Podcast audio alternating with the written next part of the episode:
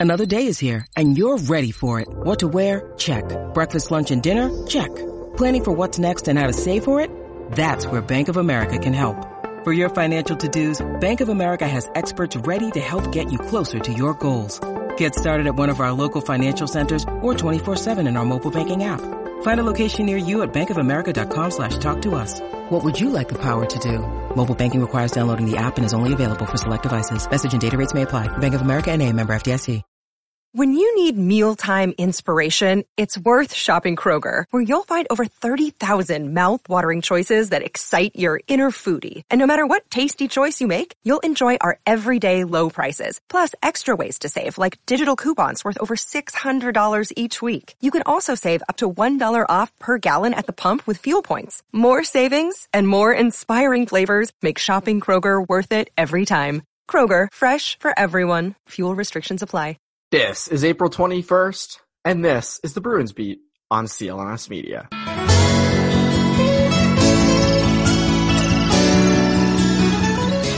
And welcome back to the Bruins Beat on CLNS Media. My name is Evan Marinofsky. Hope you guys uh, are staying healthy. You know, you're staying safe, you're staying active, doing things that make you happy, um, all that fun stuff. I don't even know what week of quarantine this is. For me, I think it's it's been over a month now. Um, it's been a long time. Uh, but starting to feel normal, which kind of is weird, but you know, we're just making do with what we got. Uh, and so, uh, this episode was a ton of fun. Uh, I will start with that. This episode was a blast. I had on Marisa Ingemi, who used to be uh, of the Boston Herald, but because of the pandemic, uh, her position was cut, which is just terrible. Um, but she's still doing a ton of work. She'll be back in a new job very soon, so I I don't worry about her at all. But now this episode was a ton of fun. We put together um, our all decade team. Uh, so the past decade, we did four lines um, of what we would put together as the best forwards, um, and then three pairs of what we put together as the best defensemen, and then we picked a goalie. Um, so I thought it was a ton of fun, uh, very interesting stuff. We had a we had a lot of good laughs. Uh, there was a lot of you know fun talk about uh, what actually is going to end up being next week's show, um, which I'm actually even more excited for, ironically enough. So, um, you guys, I think, will enjoy this episode a lot. Uh, this will make you think, which is what I'm here to do, make you think. Um, first, with currently no NBA, NHL, or MLB, you might think there's nothing to bet on, but you'd be wrong. Our exclusive partner, uh, Bet Online, still has hundreds of events games and props to wager on from their online casino to poker and blackjack as they're bringing Vegas to you. Missing the NFL? No problem. Bet online has live daily Madden NFL 20 simulations you can wager on. Again, I say this every week. Such a realistic video game, and I wish NHL 20 would be as realistic. It, unfortunately, it is not. If you play NHL 20, you know exactly what I'm talking about. Um, if you're into entertainment betting, you can still bet on Survivor, Big Brother, American Idol, uh, stock prices, and even the Nathan's hot dog eating contest. You can bet on that as well. Um, all open 24 hours a day and all online. Visit the website or use your mobile device and join today to receive your new welcome bonus. Uh, bet online, your online wagering solution. So, uh, before we get into the podcast, um, there is a nice message from Cedric Maxwell regarding why you should be uh, thinking about Awaken 180 right now. Um, and then after that, we'll get right into um, this very fun, lighthearted, interesting podcast uh, with Marisa Ingemi. And here's my conversation with her. As I told you on Twitter, I'm finally doing something about my weight and my health. I found a solution for weight loss, and it's Awaken 180. My friends in the media told me about Awaken 180. It's their go-to program to lose weight without killing yourself in the gym or taking any kind of medication. Just listen to the success stories. My boy Kyle Draper, he dropped 30 pounds. Andy Gresh dropped 105. And that's not it. Scott Zolak, Steve Logan, Dan Reeves, Dr. Laura Carmen, and add Cedric Maxwell to the list. It's only been about three weeks and I've already dropped about 15 pounds. Turn these trying times into a reason to get healthy like me. Call Awaken. Receive the same one-on-one coaching I'm getting at home or on Skype. Also access 1,000 recipes and tools you'll need to weight loss from the company who has revolutionized the weight loss industry. Set up your first consultation today at awaken180weightloss.com.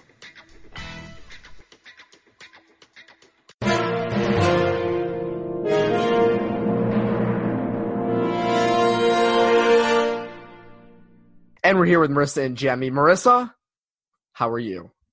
I am well, Evan. How are you? Good. Obviously, everyone, uh, all the listeners probably know because it trended on Twitter, unfortunately. Um, and it baffled me. I think baffled everybody that you were that they, the Herald cut your position because of quarantine.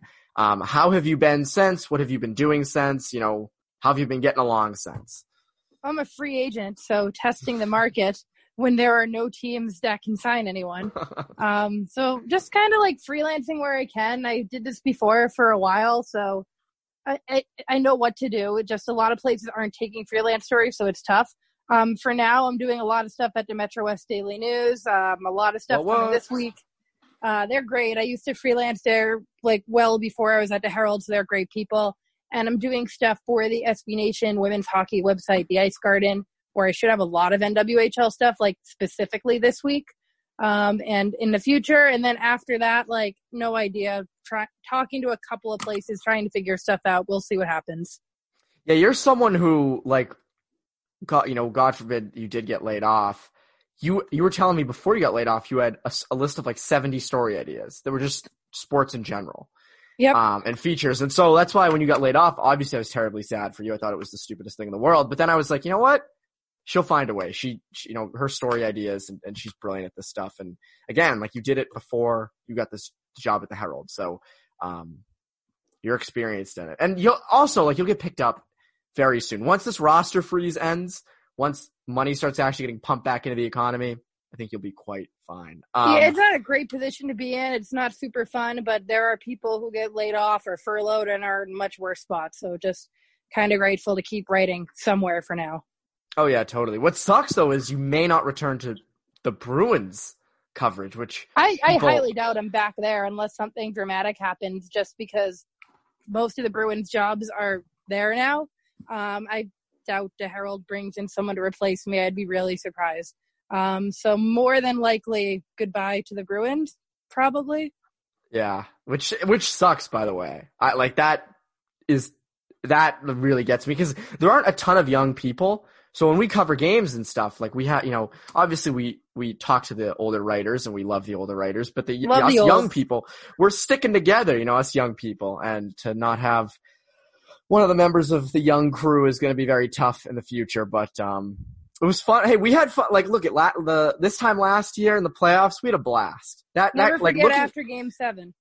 Exactly. Like looking back at that, looking back at that whole playoff run, the cup run, like that was so we had so much fun. And I didn't even oh, travel. That, that was I didn't I didn't travel. Like you had a million other experiences with with everybody in St. Louis and Carolina and um Oof, yeah. And Toronto and all those places. But uh we had we just had a blast. The Stanley Cup especially.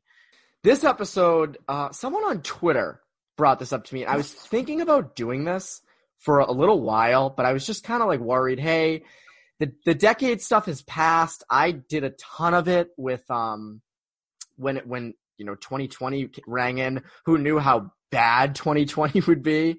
Um, this year is the worst.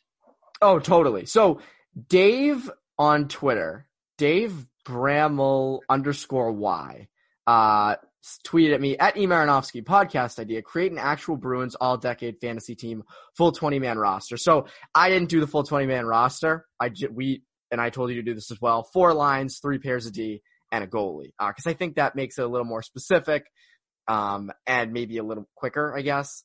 Um, but great idea. Awesome. I'm glad he said that because I was like, now I'm actually going to do this. Um, so I told you to make four lines, three pairs of D, and pick a goalie. Again, some ground rules for this. Uh, we're picking Bruin the, the, best possible Bruins lineup you could put together um, from the past decade. They could have played one good season. You can put them on there. Um, I mean, I guess you could put anybody on there. For me personally, I didn't put any like superstars on the fourth line. I kept it to fourth liners. You mm-hmm. might not have. That's totally I, fine. I, I, mostly did. Yeah, so we'll kind of keep this. Um, this will be fun because I I tried to go a little different on my bottom two lines because I feel like our first two lines are probably going to be somewhat similar.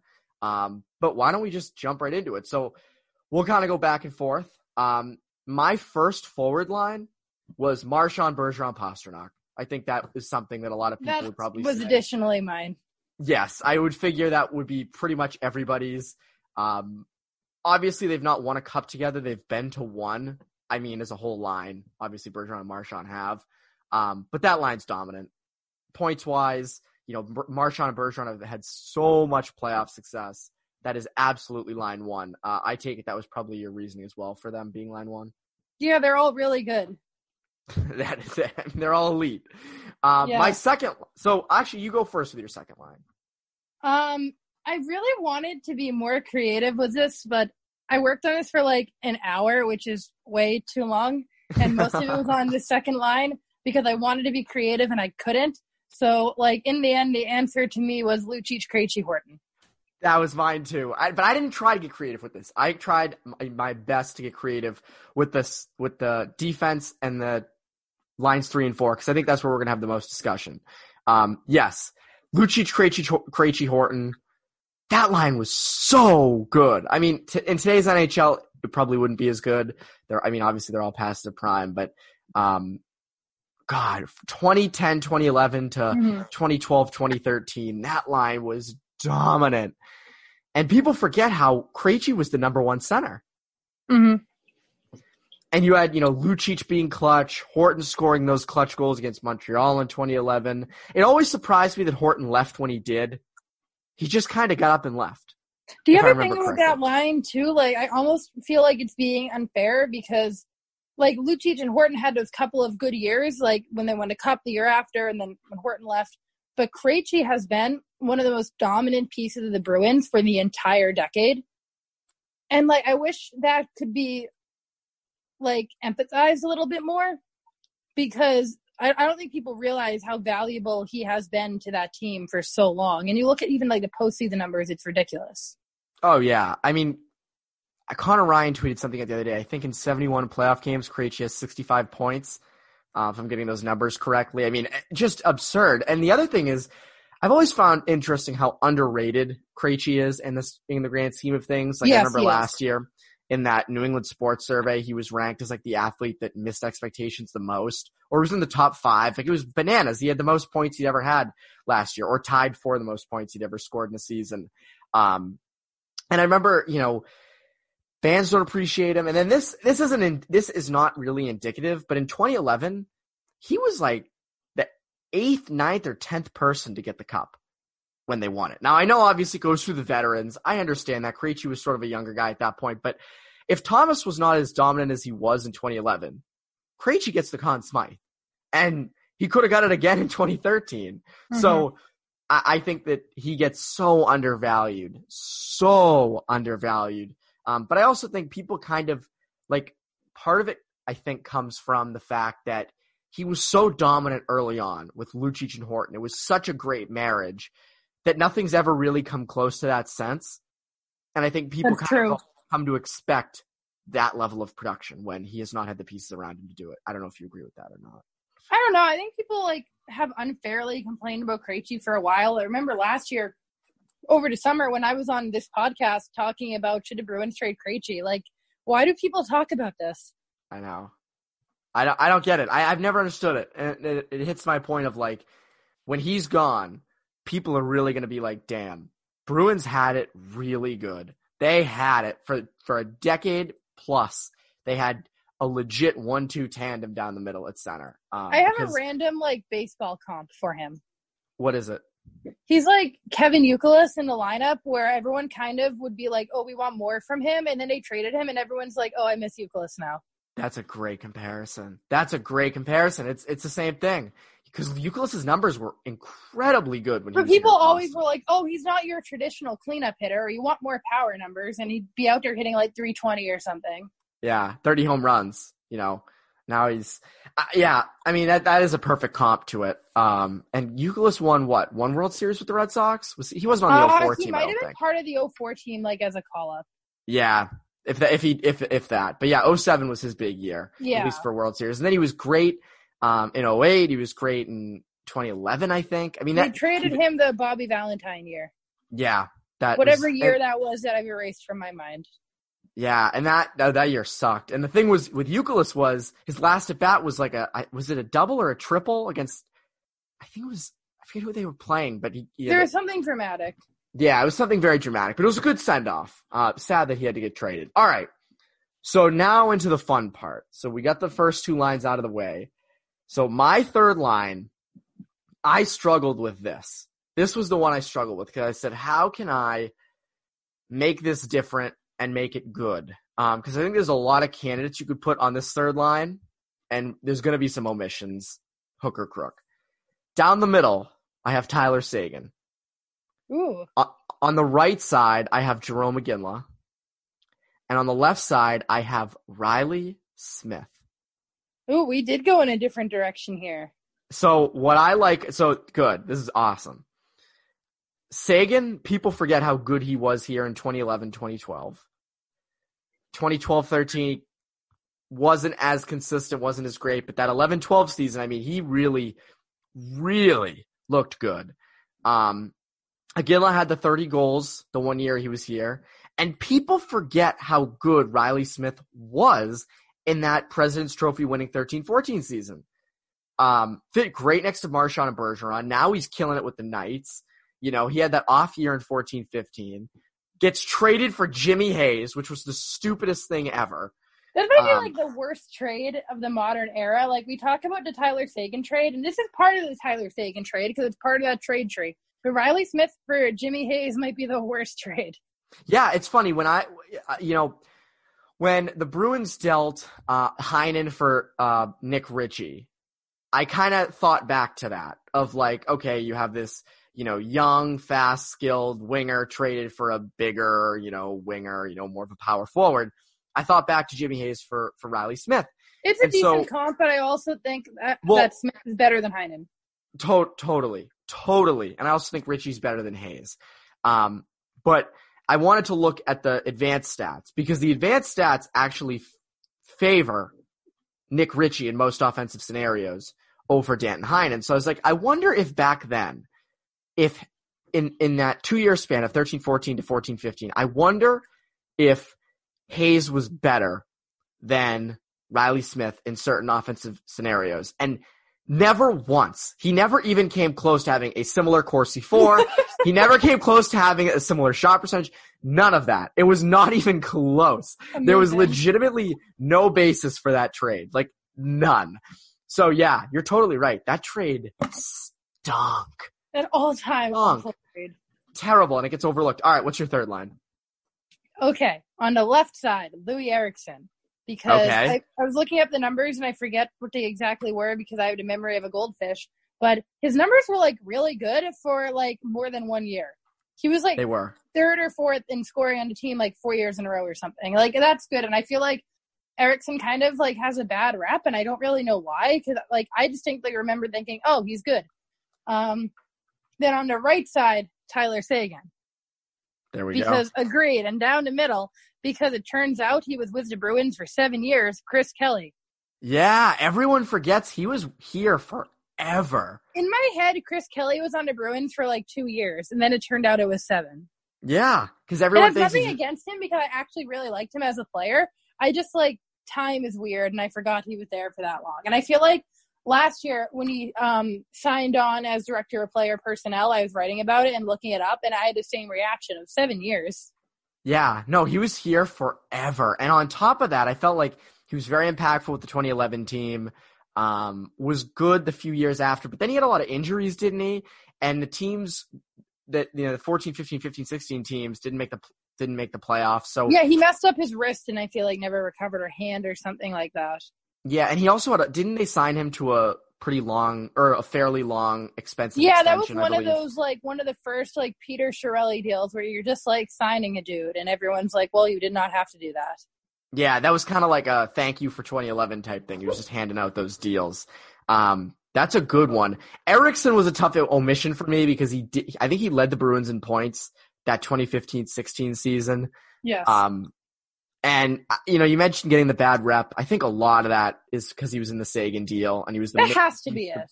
main piece the Bruins got back, and he just wasn't Tyler Seguin. He was already underrated as hell. This was not going to help his case. Um, and I think the Bruins looked at him as like he's good enough to add scoring to the team, to add, you know, maybe two thirds of what Seguin would give so they can kind of push for the cup. And it never happened. Like the one time they could have done it was 13 14. It just didn't happen. Um, and also I, I think it just, he was on those teams that weren't that great. Like I think that, you know, and by the way, the, those teams weren't technically bad. They just didn't make the playoffs. Like they, both teams, 14, 15, 15, 16, they were boring as hell, but they just They, missed they weren't the very fun. they were not fun, and they weren't especially they were not as fun as the teams around them. Um, all right, so go first with your fourth line. What would be your fourth line? Okay. This is where it goes off the rails. I love this. Uh, Good. Left wing, Daniel Paille, who I have long time been a stand for. People Same. don't know this because I was a child on the internet when Daniel Paille was playing, but I had a lot of Daniel Paille tweets when I was a kid. Loved Really? him. Yeah, he just like couldn't score, but he could do everything else, and I just appreciated his energy. Um, center, Greg Campbell. Felt necessary. Then on the right wing, Jake DeBrusk. Ooh, that's interesting. I feel like he deserves a spot because I think if you're writing the story of the Bruins this decade, I feel like DeBrusk has a spot. For the performance against Toronto in 2018, Game Seven. That and just he's a part of going to Game Seven. He's a part of their narrative. He's a part of their story, and he had some big or he had a big year. Um, his goal numbers are good. I felt like he was turning the corner this year, and that counts kind of. Um, and then like much love to Shawn Thornton. I just didn't feel like he was gonna be in that spot. Yeah, I, I, so Thornton's not on mine either. He was an omission, so for me, that was a tough one that I was like, damn, he could have definitely been on it. He was definitely a huge part. Um, so I had Paille on the left side as well. Incredible pen- penalty killer. I mean, just such a good penalty killer. So fast, He might be Very- the best skater I've ever seen play in the NHL. very, yes, very skilled. Like he was not your typical fourth liner. That was the funny thing. Like, I don't, I don't remember his early tenure. I don't remember if, like, I- he was a high draft pick, I think. He was a high Um, draft pick, I think, to Montreal. And just like he couldn't score because he couldn't hold on to the puck, which I mean, whom among us? Yes, exactly. And but but he really fit that line well because he was that part. Of, he was that part of the Merlot line that was fast, uh, that was skilled. Didn't ever fight. I don't remember a Daniel Paille fight. Maybe I'm missing something. Um, but just all around good. I mean, just a good, solid winger. Um, so down the middle, I debated on the card that I wrote this on right now. I have a bunch of crossouts and they're all on the fourth line because I was like, who do I put there? So I I settled on Campbell. Um, I put Gregory Campbell. He's a part of the narrative. He's a big part part of 2011. He had that huge block in 2013. Um, so I, I said he he's got to be it. Uh, on the right side, I have two crossouts. So I I settled on Sean Kuraly. I settled on Sean Kuraly I respect that. because I think he is he. I went with just fourth liners on the fourth line. I get DeBrusk. I totally think he's a part of the narrative, but he just to me isn't a fourth liner, so I I didn't put him in. Yeah, that's Um, fair. That's me just taking complete creative liberty. But that's good. I mean, that's that's what makes this fun. Uh, by the way, I have an idea for after for a future podcast that we can do together. But let me finish this. Um, the two crossouts were Chris Wagner because I think Because he's from Walpole. Because he's from Walpole, but a very solid fourth liner. Scored a you know a good amount of goals last year. Had that big block against Carolina, um, against uh, you know last year, uh, and I just thought he was a good solid fourth liner, and if I wanted to go win a Stanley Cup, there's a good chance to be on my fourth line. Um, and then I initially put Noel Acciari for some reason, but then I was like, wait, I'm only doing it off seasons with the Bruins, not seasons where he scores 20 goals with the Panthers out of nowhere. So I was like, I'm not, I can't put him there. Like he just didn't feel right. Um, so my final fourth line would be Paille, Campbell, Kuraly. Um, again, my omissions for forwards, DeBrusk, I think is one. Loui Eriksson for me would be one. Um, but to me, Kuraly does have that have a spot um, on that fourth line. I think the goal against Toronto last year was big. Um, I just think his overall presence has been very good. Um, I don't know what you think about Kuraly, but I think that. No, I, I respect we, that. I, I understand that one. Yeah, I think we both had very good top, you know, four lines. So now let's get into uh, into the defense, where I think there will be some disagreement. Maybe I'm wrong. Uh, my first pairing, got to go Chara Seidenberg. That's um, the only answer. Yeah, I think I take it you did the same. Yes. Shut down. You're watching him now on NESN, maybe. Um, just a. By the way, how about that virtual clubhouse thing they're doing where they're That's letting super the cool. I love that, that, idea. That is cool, but like Tim Thomas, you think Tim Thomas is gonna be there? You think Tyler Seguin's gonna be at this? Like oh, well, how many Thomas, players? It's funny because when the whole like he got inducted to the USA Hockey Hall of Fame, and they, they I got like an email. There's gonna be a conference call and I was joking with some hockey writers like, ha, imagine if Tim Thomas is on this call. And then he was. So I have no predictions. Yeah, I, I would be, but honestly, it'd be awesome if Tim Thomas was on it. Um, that would rule. Sixth, sixth grade Evan Marinofsky will be going wild watching Tim Thomas talk about his big shutout in game seven. And then if Seguin was on it, that would be pretty cool too. But I feel like he, I feel like there's a greater chance of Thomas being on it than Seguin. Yeah, I feel like you have to get invited, right? Yeah, there it is. know what I mean. there, there it is right there. Um, all right. So what was your second D pairing? Okay. I went with Torey Krug and Johnny Boychuk. That's a good, I like that. I like that second pairing. I think Boychuk, again, he's one of those guys, if you're going to tell the story of the decade, he's included in the narrative. And Krug, his consistency, I don't think. I mean, I think in Boston maybe Krug is appreciated. I sure hope so, but I'm not sure he is appreciated as much as he should be in general for just what he does for that team. Krug is for sure in it. Um, so Krug was my second pairing, uh, left shot defenseman. Uh, when it came to the right side on the second line or second pairing, excuse me, um, I think I'm going to get some heat for this. I had Torey Krug and Dougie Hamilton. I think Hamilton. I came so close to putting Hamilton on mine, but I was a coward. Hamilton was good. Ha- I mean, and now he's turning into a Norris candidate in Carolina. He's kind of found his spot. He's an odd duck. You know, he's a weird guy, but he was good. I mean, he was a skilled, skilled right shot defenseman. He was on the power play. Um, you know, he kind of came of age in that that lockout shortened season in 2012-13 you know, very good their President's Trophy year. And then 14 15, he had 42 points. Um, so to me, I mean, he, he's always been a high point getter. For me, he's on it. And also, he, if you're going to go narrative perspective, totally. I mean, this was their wonder boy on defense that they traded away at the 2015 NHL draft. Like, he's a part of it. Um, and I think history is a lot different had he stayed. I mean, imagine, you know, I don't know how they would work this with the cap if he, if he just fit into the locker room and maybe took some less money, who knows? But you know, if him and Kruger on the back end right now, you know, maybe they do that defense where you have McAvoy, Carlo, Krug, Hamilton. Yeah, and you have that, Matt Grzelcyk in the picture still. Like Jesus, that's amazing. It's an inc- it's an incredible crew, um, and I think that really does shape a lot of it. Like that change it that that really. I mean, do they miss the playoffs in 2015-16? You know, do they miss the playoffs in well, no, it was only 2015, 16. You know, did they go farther in 2016, 17? Remember they had none of, they had none of their defensemen mm-hmm. in the mm-hmm. playoffs. So who knows? Um, he to me is definitely a part of it. So my third pairing, I went with Johnny Boychuk because I felt like uh, same as you, part of the narrative, important part of the 2011 team and the 13 team. Such a good hitter and such a hard slap shot. If you could think of someone aside from Milan Lucic if you can think of someone your average Bruins fan would salivate over, it is Johnny Boychuk. Don't I- forget the Adam McQuaid stands out there.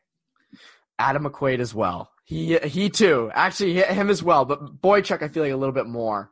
Uh, well, McQuaid was a better fighter, but Boychuk could crunch people. When I Um, was a kid, Boychuk was my favorite Bruin for a period. really, Yeah. I I just went from loved. Marc Savard to Johnny Boychuk being my guy. Mine was Chara for a while, um, and then I I, I- loved Krug coming up because I was a defenseman too. So I was like, oh, you know, you know, a, a, a kind of a smaller defense, you know, left shot defenseman, Torey Krug. Um, I don't Boychuk I loved, but I wasn't as big a stan. I don't think as you, but I loved He was his my dude. slap I had a shot. Boychuk jersey as a kid. Did you really have a Boychuk jersey? Yeah. As That a kid, cool. I had some of the most outrageous jerseys. I, I still currently own a Shawn Thornton jersey Really? that he signed for me at a Portland Sea Dogs game. It's like What one of my jerseys do you favorite items I own. I have a Jordan Caron jersey simply because Mm. it was fifty dollars. no, you don't have a Jordan. That is so cool. It was fifty dollars at the Bruins Pro Shop, and I was like, "Oh, I'm gonna get this." I was also like fourteen or fifteen at the time. Oh my god, that is so cool to me. I don't You have a many Jordan- jerseys. Well, ever since I started writing, I stopped buying jerseys, so everything I have is like very old school and weird. The Jordan Caron, by the way, the Jordan Caron jersey would be an incredible tweet. Like that is such something Bruins Twitter would eat up. I would find Because if I that- have it here at my parents' house. I don't even remember. that is so funny. I don't have any. I would get jerseys. I never got jerseys really. I would only get like jerseys, and I think they were just like typical. I, I don't. I didn't have any weird ones. I had more Oh god, Red I had dumbest jerseys. What did you have for jerseys? Let me hear it. Uh, for the Bruins, I had Daniel Paille, Love it. um, Dougie Hamilton. I had a teach me Um, how to Dougie T-shirt. I had had. McQuaid, That's a good one. uh, Mark Recchi. Good one. I didn't get any Seguin stuff just to be defiant. And Because everyone was like, "Oh, you're out. a girl. You love Tyler Seguin, right?" And I would be annoyed. So I'd be like, "I do, but like, I'm not going to tell you that." That's really Uh, funny. I like. I didn't have any Bergeron stuff for no reason other than like everyone else did, so I did not. I was always the same way. So for me, I always got more Red Sox jerseys. Oh, my Um, Red Sox ones were dumb. and I never wanted to get Ortiz or you know uh, anybody mainstream. I wanted odd ones. I wanted like different guys. Like I had a I bet I I, had can J- beat. I had a Jason. Bay, you probably can. I had a Jason Bay one. Um. Oh, what were some other good ones? I mean, I know I had like Beckett. Um. Who did you have? Because I Oh god, the best one I now. have is Nick Green. Nick Green. Yeah, remember I- him? I don't remember him. Shortstop came in for uh, Julio Lugo, Jed Lowrie. He looks identical to Wes Welker. He was a switch hitting shortstop. Hit he hit the foul pole on his opposite field home run on his day game against the Braves, and I was like, I'm gonna get a jersey just for this. Wow, that's a good one. Who else? Who, what's another weird one you have? Uh, John? Smoltz. Really? Yeah, That that is very obscure. yeah. Huh? I had a Jed Lowrie shirt I wore so much the numbers were were out. really? He was number 12, and that was my number in softball. Oh, my best one, my Daniel Bard shirt. I wore to every game I went to. you had a Daniel Bard shirt. Daniel Bard was my favorite player for a while. He was so good. I So loved Daniel good. Bard. He threw me a ball one time in Baltimore, and like this man pushed me and like took it, and I was like 13, and I was so angry. And then like a couple of years later in Tampa Bay, he threw me a ball, and it's like one of my prized possessions. Like I finally got that, Daniel. What's so funny is like something like that where someone pushes you aside. That should be on camera somewhere. Um, I was ready to fight him, but I was like a five foot four, 13 year old girl. I'm trying. I'm, I'm really trying to dig deep into the into my vault of my head of like what jerseys I had that were like extremely obscure. Because I know I had a I had like almost the entire Red Sox lineup back in like the late 2000s. Um, Any JD then- Drew attire? I didn't have JD Drew. Ah, don't be a Didn't have. JD Drew was Drew. also my favorite. Drew was great. That oh he that was home so run. good, and everyone hated him, and I didn't know why. Yeah, he was just hateable. He didn't run hard enough, and in Boston, that obviously is held against you. So we totally got off the rail of third line right shot defenseman. Um, oh well, Oh well. Uh, to finish us off, though, I had Boychuk and I had Charlie McAvoy on the right side. What did you have for your third pairing? Andrew Ference and Brandon Carlo. Ooh, so you went with Carlo over McAvoy. Yes. Why? I don't know. I just feel like Carlo matured quicker as a player, if that makes sense.